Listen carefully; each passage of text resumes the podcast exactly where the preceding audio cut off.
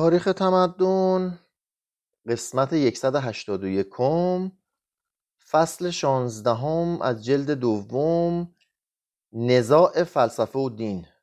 این قسمت امپدوکلس ایدئالیسم حواس را ناچیز می شمارد و ماتریالیسم روح را. آن یک همه چیز را تفسیر می کند جز جهان و این یک بر همه چیز توجه دارد جز به حیات. برای آمیختن این نیمه حقایق لازم بود که اصلی زنده و متحرک یافت شود تا بتواند بین ساخت و نمو و بین اشیا و فکر میانجی شود. آناکساگوراس این عامل را در عقل جهانی نهفته می‌دانست و امپدوکلس آن را در نیروهایی که موجب تحول و انقلاب می‌شوند جستجو می‌کرد. امپدوکلس یک چند نزد حکمای فیثاغورسی به تحصیل پرداخت، ولی هنگامی که رشد فکری یافت پاره‌ای از عقاید سری آنان را فاش ساخت و از آن جمع رانده شد. وی به عقیده تناسخ ارواح سخت دلبستگی یافت و با شور و شوق شاعرانه گفت که خود در روزگاران پیش وقتی جوانکی بوده، بعد دوشیزه‌ای شده، سپس به صورت بوته‌ای پرگل در آمده، آنگاه پرنده‌ای گشته و بار دیگر تغییر صورت داده و به شکل یک ماهی در خاموشی اعماق دریا به شناگری پرداخته است. امپدوکلس گوشتخواری را مذموم می‌دانست و آن را نوعی آدمخواری می‌شمرد، زیرا مگر این حیوانات خود روزگاری انسان نبودند؟ وی معتقد بود که همه آدمیان زمانی از خدایان بودند، اما به علت ناپاکی و ارتکاب اعمال ناشایست مقام آسمانی خیش را از دست دادند. می گفت که در روح خیش بیگمان آثاری از الوهیت قبل از تولد احساس می کند. من از جلالی عظیم و سعادتی بیحد سقوط کرده و اکنون با موجودات فانی بر روی این زمین سرگردان شدم. امپدوکلس که بر آسمانی بودن اصل خیش یقین داشت کفش طلا بر پا می کرد، جامه ارغوانی می پوشید و تاج گل بر سر می نهاد. وی خود با فروتنی به هم میهنان خیش می گفت که آپولون دوستدار اوست و فقط نزد دوستانش از خدا بودن خود سخن می گفت. او مدعی بود که نیروهای فوق طبیعی دارد، به سحر و جادو می پرداخت و می کوشید که با این گونه اعمال اسرار سرنوشت انسانی را از جهان دیگر بازستاند. می گفت با سحر کلام خیش بیماران را شفا می بخشم و جمع کثیری را نیز شفا بخشید، چنانکه مردم آن دیار به گفته وی نیمه اعتقادی حاصل کردند. امپدوکلس در حقیقت پزشکی دانشمند بود، در این علم آرای بسیار به میان آورد و در روانشناسی و روانپزشکی ماهر و صاحب نظر بود. وی در سخنرانی نیز توانایی تمام داشت، از قراری که ارسطو میگوید اصول علم بلاغت را او اختراع کرد و گورگیاس که این علم را چون کالایی در آتن میفروخت شاگرد وی بود. امپدوکلس مهندسی بود که برای نجات شهر سلینوس باطلاق‌ها را زهکشی کرد و مجرای جوی‌ها را تغییر داد.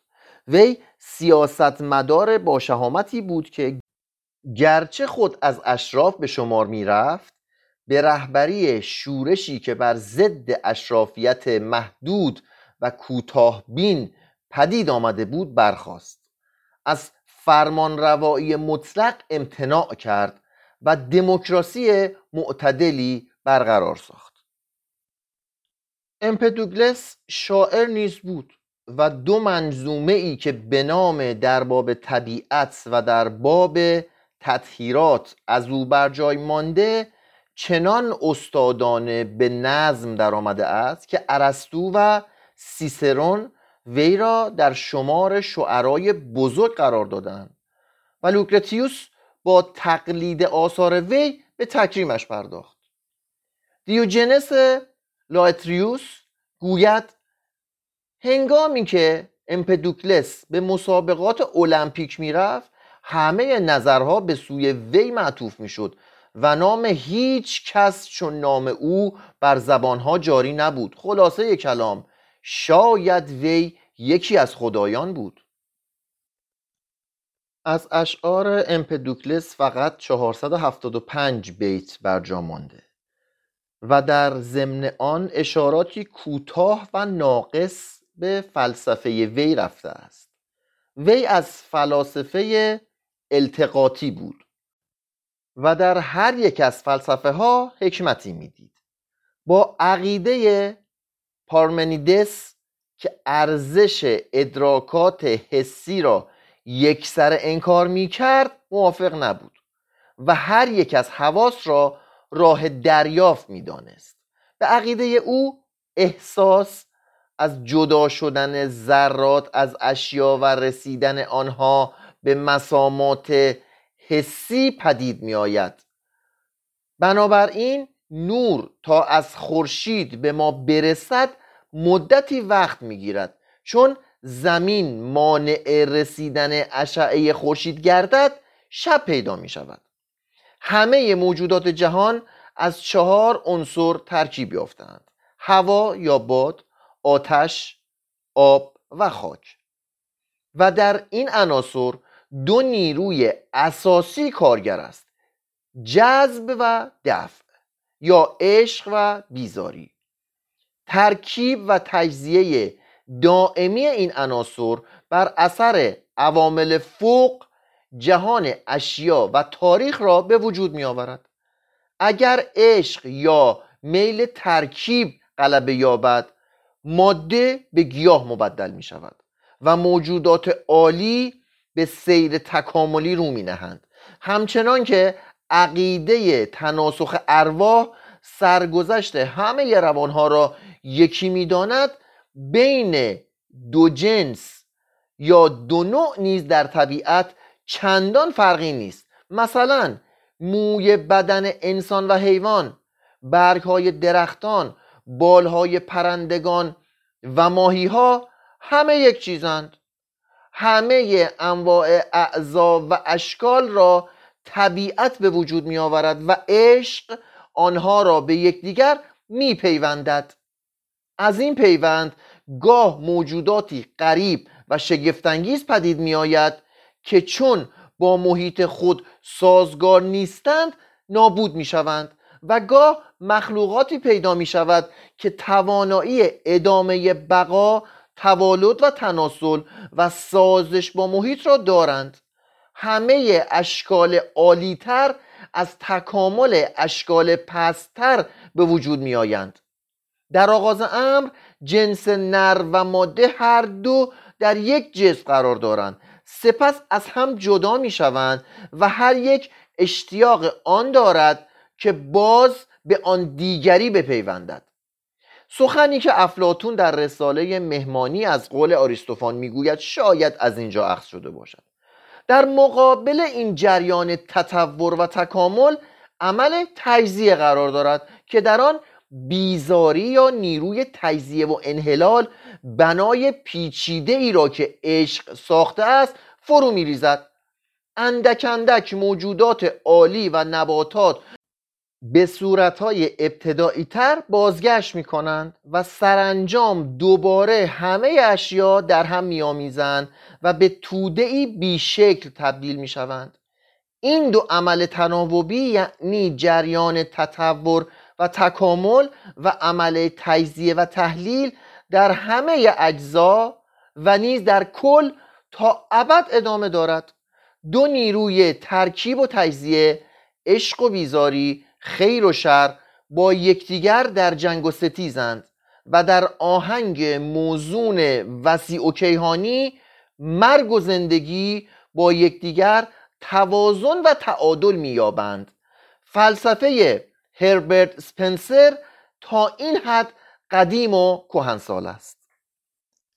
در این جریان مقام و موقعیت خدا معلوم نیست، زیرا در گفته‌های امپدوکلس بین حقیقت و مجاز یا فلسفه و شعر به دشواری میتوان فرق نهاد. وی گاهی خدا را با عالم موجودات و گاه با جان همه جانها یا عقل همه عقلها یکی میداند، ولی خوب میداند که ما هرگز نمیتوانیم از نیروی خلاقه اصلی و اساسی تصوری صحیح حاصل کنیم. خدا را نمیتوان چنان نزدیک آورد که با چشم دیده و با دست گرفته شود، زیرا که وی چون آدمیان سری ندارد که بر اندامهای جسمانی وصل باشد و نیز دو بازوی شاخدار از شانه هایش آویخته نیست، پا ندارد، زانو ندارد، اندام پوشیده از مو ندارد. نه، خدا تنها عقل است، عقل مقدس و بیان ناپذیر که با اندیشه های برق‌آسا در سراسر عالم می درخشد.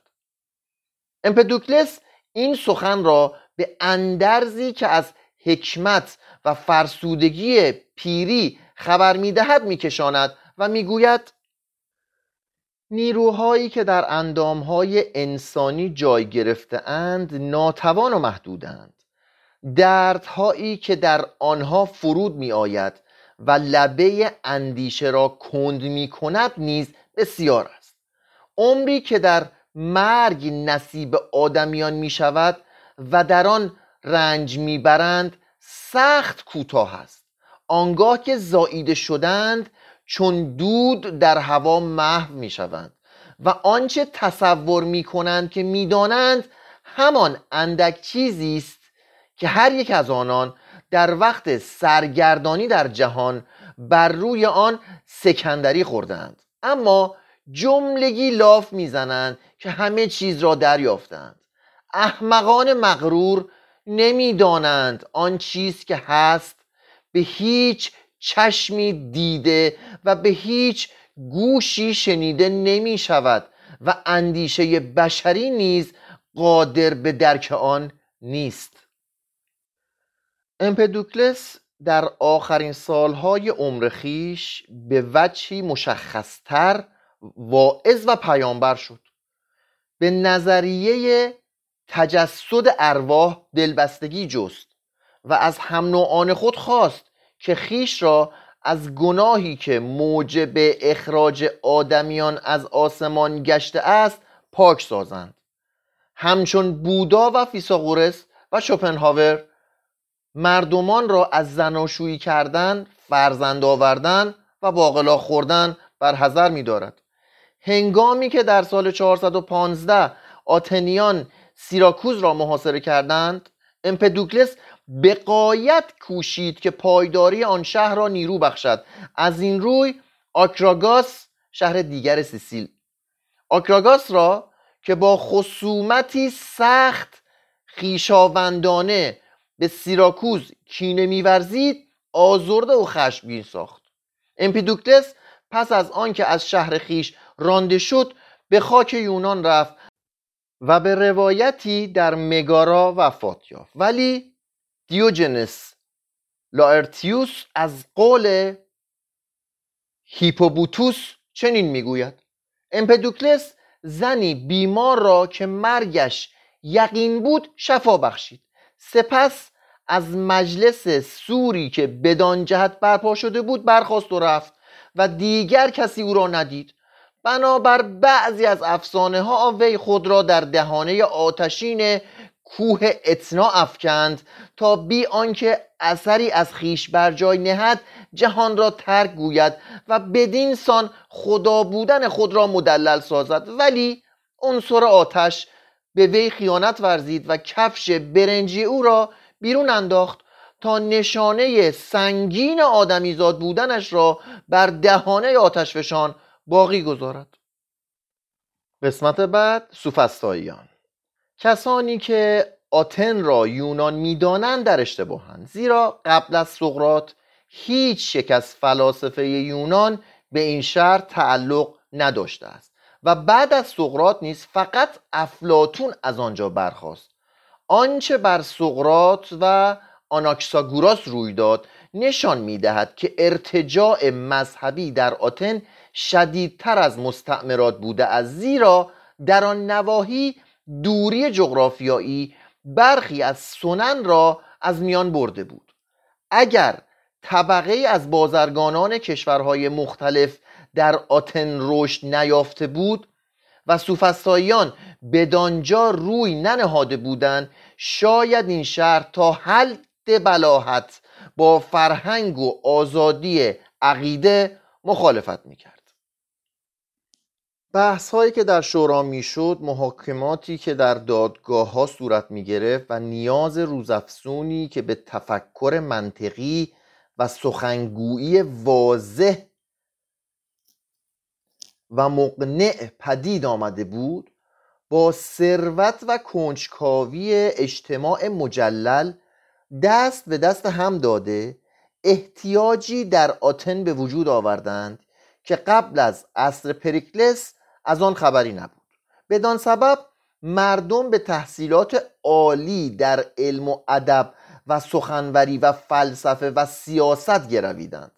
در آغاز برای رفع این نیاز دانشگاهی تأسیس نمی‌شد، بلکه استادان دورگرد شهر به شهر می‌گشتند و در هر شهر مجلس درسی برپا دوره تعلیمات خود را تکرار می‌کردند.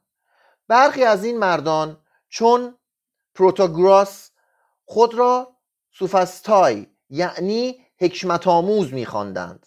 مفهوم این لفظ برای مردم آن روزگار با مفهومی که استاد دانشگاه برای ما دارد برابر بود.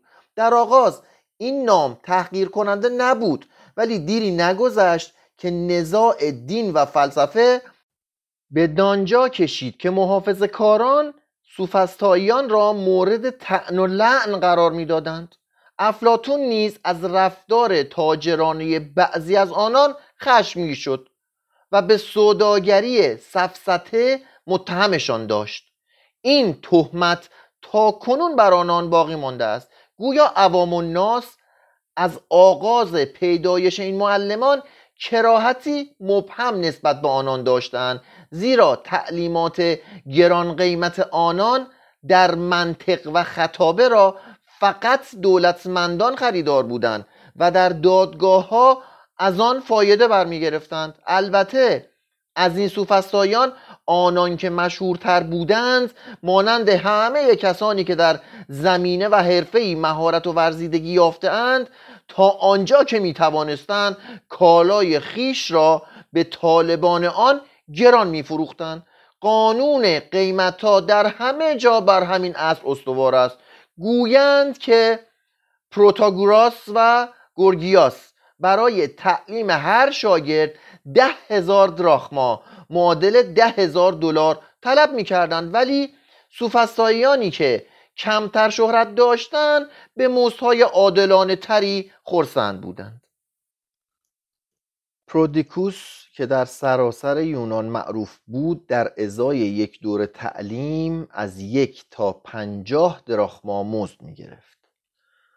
پروتاگوراس، نامدارترین سوفسطائیان، 1 نسل قبل از دموکراتیس در آبدرا زاده شد. وی تا زنده بود از دموکراتیس شهرت و نفوذ بیشتر داشت. از خشم و هیاهویی که بر اثر آمدن وی به آتن در شهر پدید می آمد، می توان به میزان شهرتش پی برد.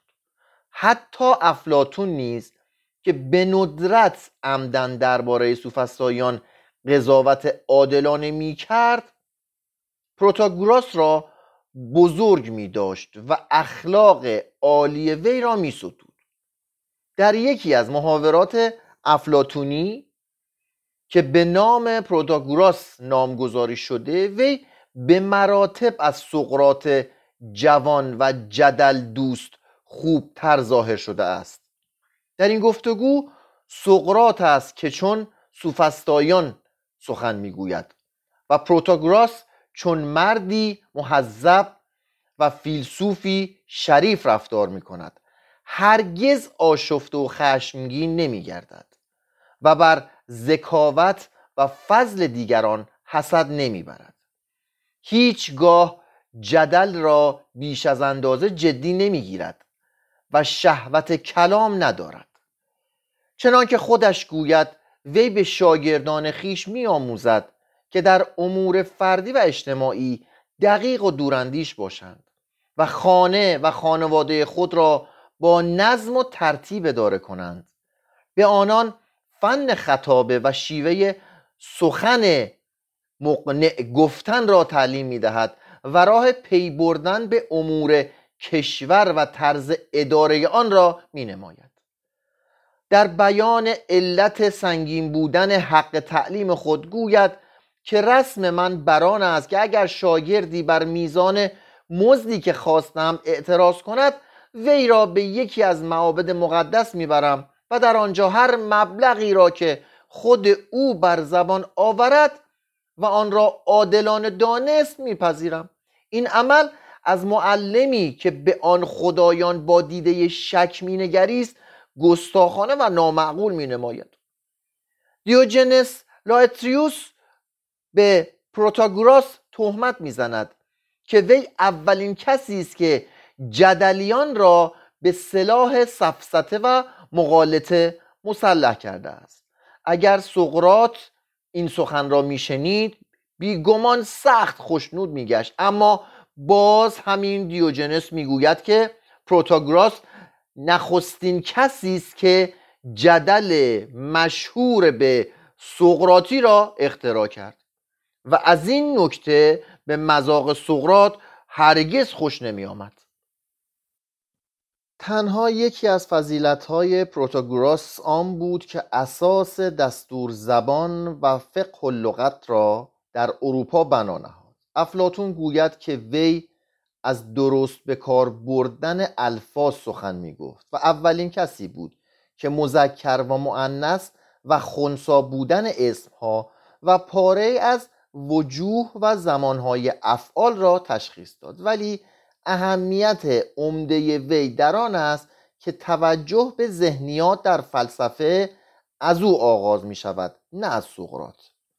پروتاگوراس برخلاف فلسفه یونانی به فکر، یعنی به مراحل احساس و ادراک و فهم و بیان بیشتر نظر داشت تا به اشیای عینی، برخلاف پارمنیدس که احساس را به سوی حقیقت راهبر نمیدانست.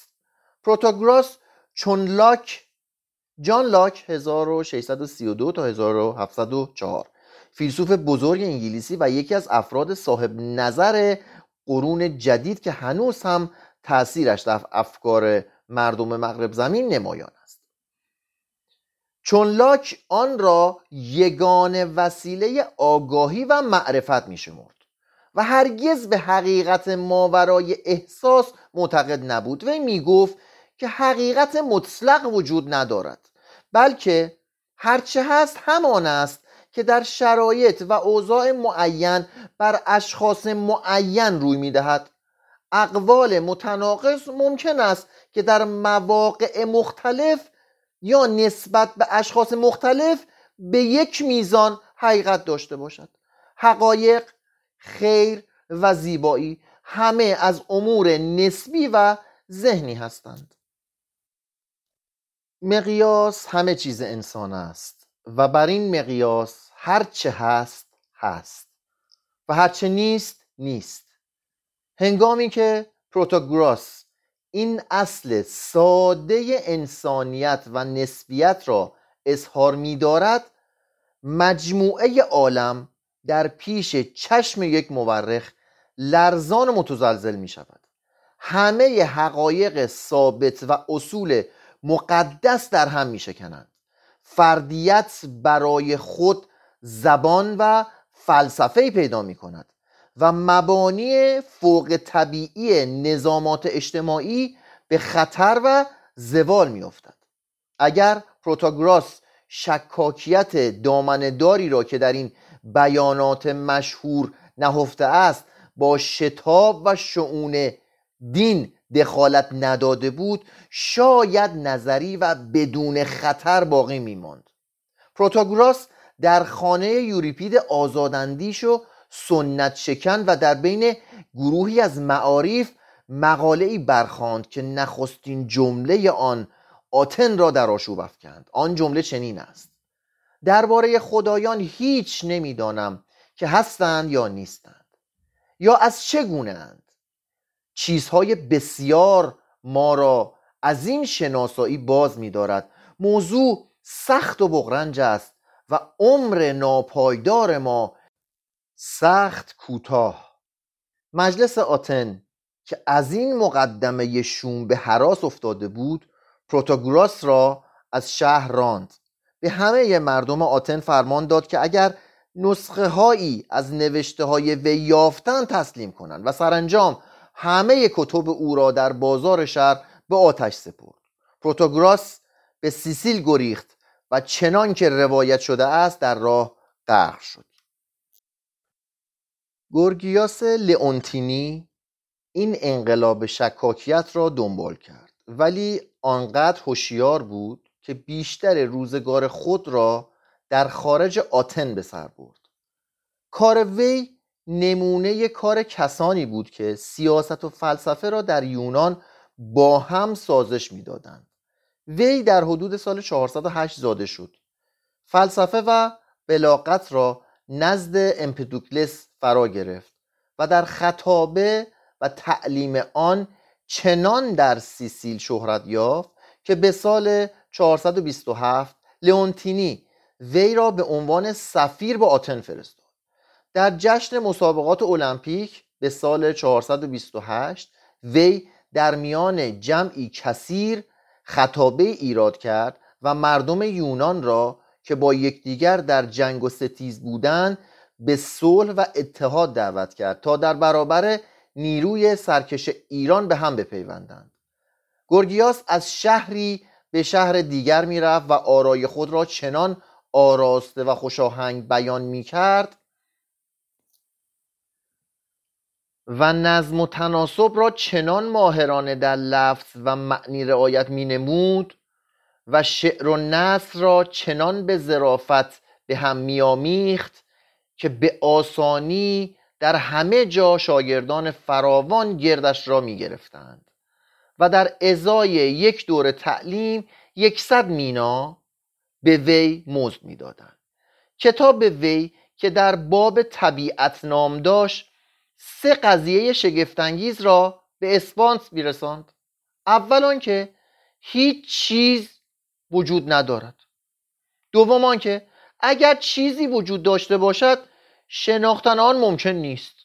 و سوم آنکه اگر شناختن چیزی ممکن باشد آن شناسایی از شخصی به شخص دیگر قابل انتقال نیست.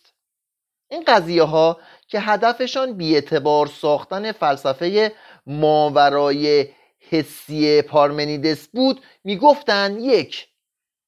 بیرون از دایره حواس ما چیزی وجود ندارد. 2. اگر چیزی بیرون از قلمروی حواس ما باشد شناختش ممکن نیست. 3. اگر بیرون از حیطه حواس شناخته شود انتقال این شناسایی به دیگران ممکن نیست، زیرا که تنها وسیله ارتباط ما با دیگران حواس ماست. از گورگیاس نوشته دیگری در دست نیست. وی پس از آنکه از الطاف و دهش‌های دولت‌های بسیاری برخوردار شد، در تسالی اقامت گزید. چون مردی خردمند بود، قسمت عمده دارایی سرشار خود را قبل از پایان عمر به پایان رساند. بنابر روایات معتبر عمر وی از 105 سال کمتر نبود. یکی از نویسندگان روزگار قدیم چنین آورده است که گورگیاس 108 سال زیست، اما جسمش از پیری ناتوان نشده بود. تا پایان عمر از تندرستی کامل برخوردار بود و چون جوانان حواسی نیرومند داشت. اگر سوفسطائیان با یکدیگر دانشگاهی متفرق تشکیل داده بودند، هیپیاس الیسی به تنهایی دانشگاهی را در خود جمع داشت و در جهانی که هنوز در آن گسترش علم از حدود دریافت یک مغز تجاوز نکرده بود، نمونه یک مرد علامه بود. هیپیاس استاد نجوم و ریاضیات بود. در هندسه بحث‌های نو به میان آورد. در شعر و موسیقی و خطابه دست داشت. درباره ادبیات و اخلاق و سیاست سخن می‌راند. مورخ بود و با ثبت نام قهرمانان و برندگان مسابقات المپیک اساس تاریخ و گاه شماری یونان را بنا نهاد. الیس وی را به عنوان سفیر به کشورهای دیگر گسیل می داشت و چنان در هر هنر و پیشه‌ای مهارت داشت که همه پوشاک و زیورهای خود را به دست خیش می ساخت. کار او در فلسفه اندک ولی بزرگ و مهم بود. تصنع فسادانگیز و انحطاط آور زندگی شهری را مذموم می‌شمرد و بدان سخت معترض بود. طبیعت و قانون را با هم می‌سنجید و قانون را ستمگری جبار می‌دانست که بر نوع بشر خودسرانه حکومت می‌کند. پرودیکوس کئوسی در صرف و نحو بحث‌های پروتاگوراس را دنبال کرد، اجزای کلام را معین ساخت و افسانه‌ای ساخت که موجب خرسندی بزرگان کشور شد، زیرا که در آن هرکولس فضیلت دشوار را بر رذیلت آسان رجحان می‌نهاد. سوفسطائیان دیگر تا این حد پرهیزکار و خداشناس نبودند. آنتیفون آتنی در الحاد و ماده‌گرایی پیرو زیموقراطیس بود و عدالت را عبارت از اجرای اموری می‌دانست که بر حسب شرایط ضرورت یابند. تراسیماکوس کالکدونی، اگر گفته افلاطون را بپذیریم، حق و زور را یکی می‌شمرد و می‌گفت که پیروزی‌ها و کامیابی‌های بدکاران وجود خدایان را مشکوک جلوه‌گر می‌سازد. بر روی هم سوفسطائیان را باید در شمار حیاتی ترین عوامل تاریخ یونان دانست. اینان صرف و نحو و منطق را برای اروپاییان پدید آوردند.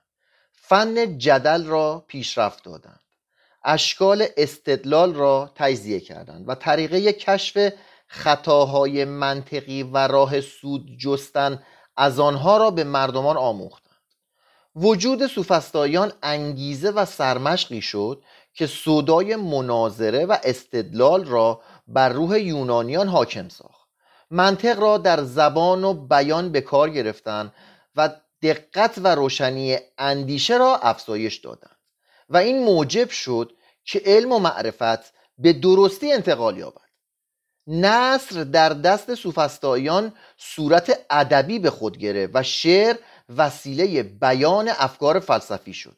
این گروه در همه امور به تجزیه و تحلیل می پرداختند و به سنت‌هایی که حواس یا منطق عقل ارزششان را تایید نمی کرد بی‌اعتنا بودند و در نهضتی که مبنای آن تعقل بود و سرانجام در بین طبقات روشنفکر دین یونان را در هم شکست، دخالت و تأثیر عظیم داشتند.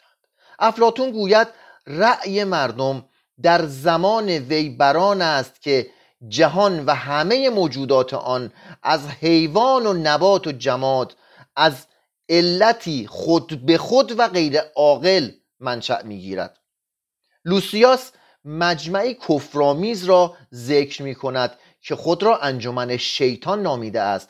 اعضای این انجمن در روزهایی که ویژه روزه داشتن است گرد هم میآیند و عمدن به خوردن و آشامیدن میپردازند. پینداروس در آغاز قرن پنجم پیشگویی کاهن معبد دلفی را آبدانه میپذیرفت. آسکیلوس سیاستمدارانه از آن دفاع میکرد. هرودوت در حدود سال 450 با خوف و ترس به انتقاد آن پرداخت و در پایان آن قرن توسیدید آشکارا منکر آن شد. یوتیفرو شکوه از آن داشت که چون در مجلس نام غیبگویان را بر زبان می آورد مردمان به او می خندند و او را ابله قدیمی می شمارند. سوفسطائیان را از این جهت نه ملامت باید کرد نه ستایش. بسیاری از این حالات در فضای آن زمان پراکنده بود و از ثروت و راحت روزافزون و سیاحت و تحقیق و تفکر سرچشمه می گرفت. اینان در افساد اخلاقیات نیز تأثیر اساسی و مستقل نداشتند، بلکه با عوامل دیگر شریک بودند. ثروت به خودی خود و بدون یاری فلسفه قیدهای اخلاقی و خویشتن‌داری رواقی را نابود می‌ساخت، ولی سوفسطائیان در این زمینه محدود بیان که خود بدانند تجزیه و انحلال را تسریع می‌نمودند.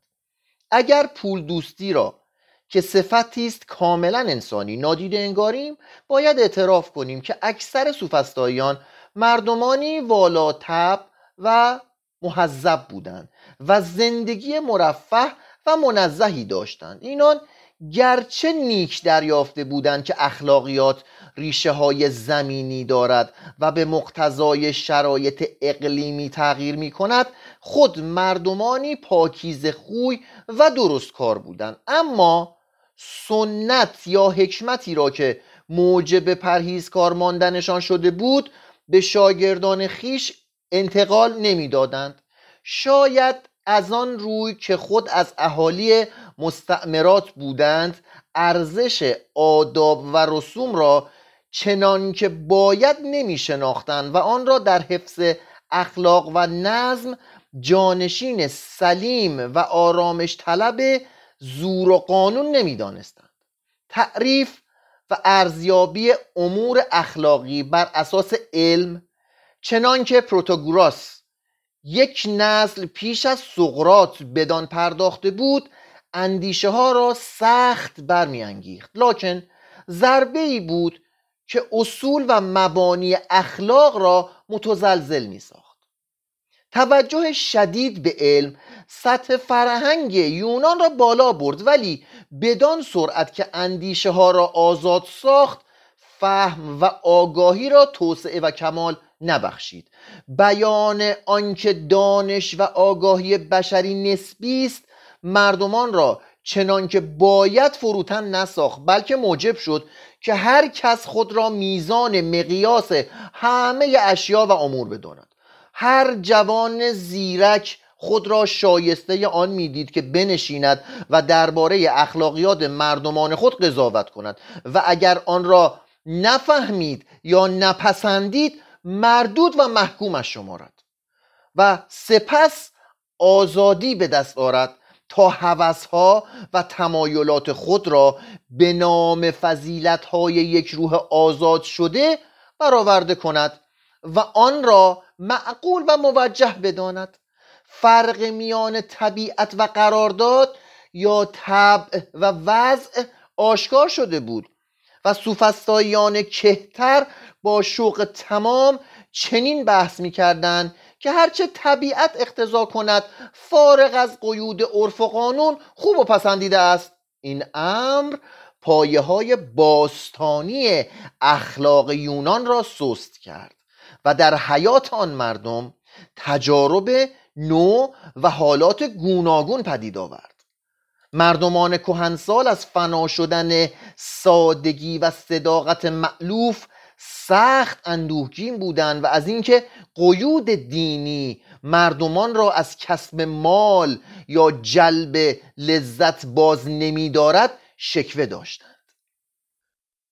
چنان که از گفته افلاطون و توسیدید برمی آید، در بین متفکران و عوام کسانی بوده اند که اصول اخلاقی را از خرافات شمرده و جز زور و قدرت هیچ چیز را حق ندانستند. این فردیت بی قید و بند منطق و بلاغت سوفسطائیان را وسیله مغالطه‌های قانونی و مردم فریبی‌های سیاسی قرار داد و جهان وطنی دامنه‌دار آنان را به پایه‌ای تنزل داد که محتاطانه از دفاع میهن خویش خودداری می‌کردند یا بدون تعصب آماده بودند که آن را به بهترین خریداران بفروشند. دهقانان دیندار و اشراف محافظه‌کار با عامه شهروندان دموکراسی شهری در این باره متفق شدند که خطر فلسفه کشور را تهدید می‌کند. بعضی از فلاسفه خود در جنگ با سوفسطائیان شرکت جستند. سقراط این گروه را از آن روی گناهکار می‌شمرد که سخن نادرست و خطا را با منطق و بلاغت درست و مقنع جلوه می‌دهند. چنان که چندی بعد آریستوفان نیز سقراط را به همین گناه متهم ساخت و هم او بران خورده می‌گرفت که در ازای تعلیمات خود مزد و پاداش می‌ستانند. سقراط صرف و نحو نمی‌دانست و عذرش آن بود که از عهده پرداخت 50 دراخما حق تعلیم پرودیکوس بر نمی آمده و فقط استطاعت آن داشته است که دوره 1 دراخمایی مقدمات را تحصیل کند. وی در یکی از اوقات نامطبوع عمر خویش در این مورد بیرحمانه مقایسه می کند و نکاتی را آشکار می سازد. ای آنتیفون، در میان ما عقیده بر آن است که زیبایی یا حکمت را میتوان شرافتمندانه یا غیر شرافتمندانه صرف کرد، زیرا اگر کسی زیبایی خود را در ازای پول به کسی که طالب آن است بفروشد، مردمان او را روسپی مذکر و یا امرد گویند. اما اگر کسی با مردی دوست شود که خود وی را ستاینده‌ای شرافتمند و شایسته بداند، ما آن کس را صاحب حزم و خرد می‌شمریم. بر همین وجه کسانی که حکمت و دانش خیش را در ازای پول به خریداران آن می‌فروشند، سوفسطائی یا بهتر بگوییم روسپی حکمت خوانده می‌شوند. و اما اگر کسی با مردی که خود بر اهلیتش یقین دارد دوست شود و دانش خیش را به او بیاموزد، گوییم که وی کاری کرده است که زیبنده هر شهروند شرافتمند است. افلاطون که خود مردی دولتمند بود، استطاعت آن را داشت که با این عقیده موافق باشد. ایسوکراتس با خطابه ضد سوفسطائیان کار خویش را آغاز کرد، از استادان بارز بلاغت شد و برای یک دوره تعلیم خود 1000 دراخما معادل $1000 مزد می‌طلبید.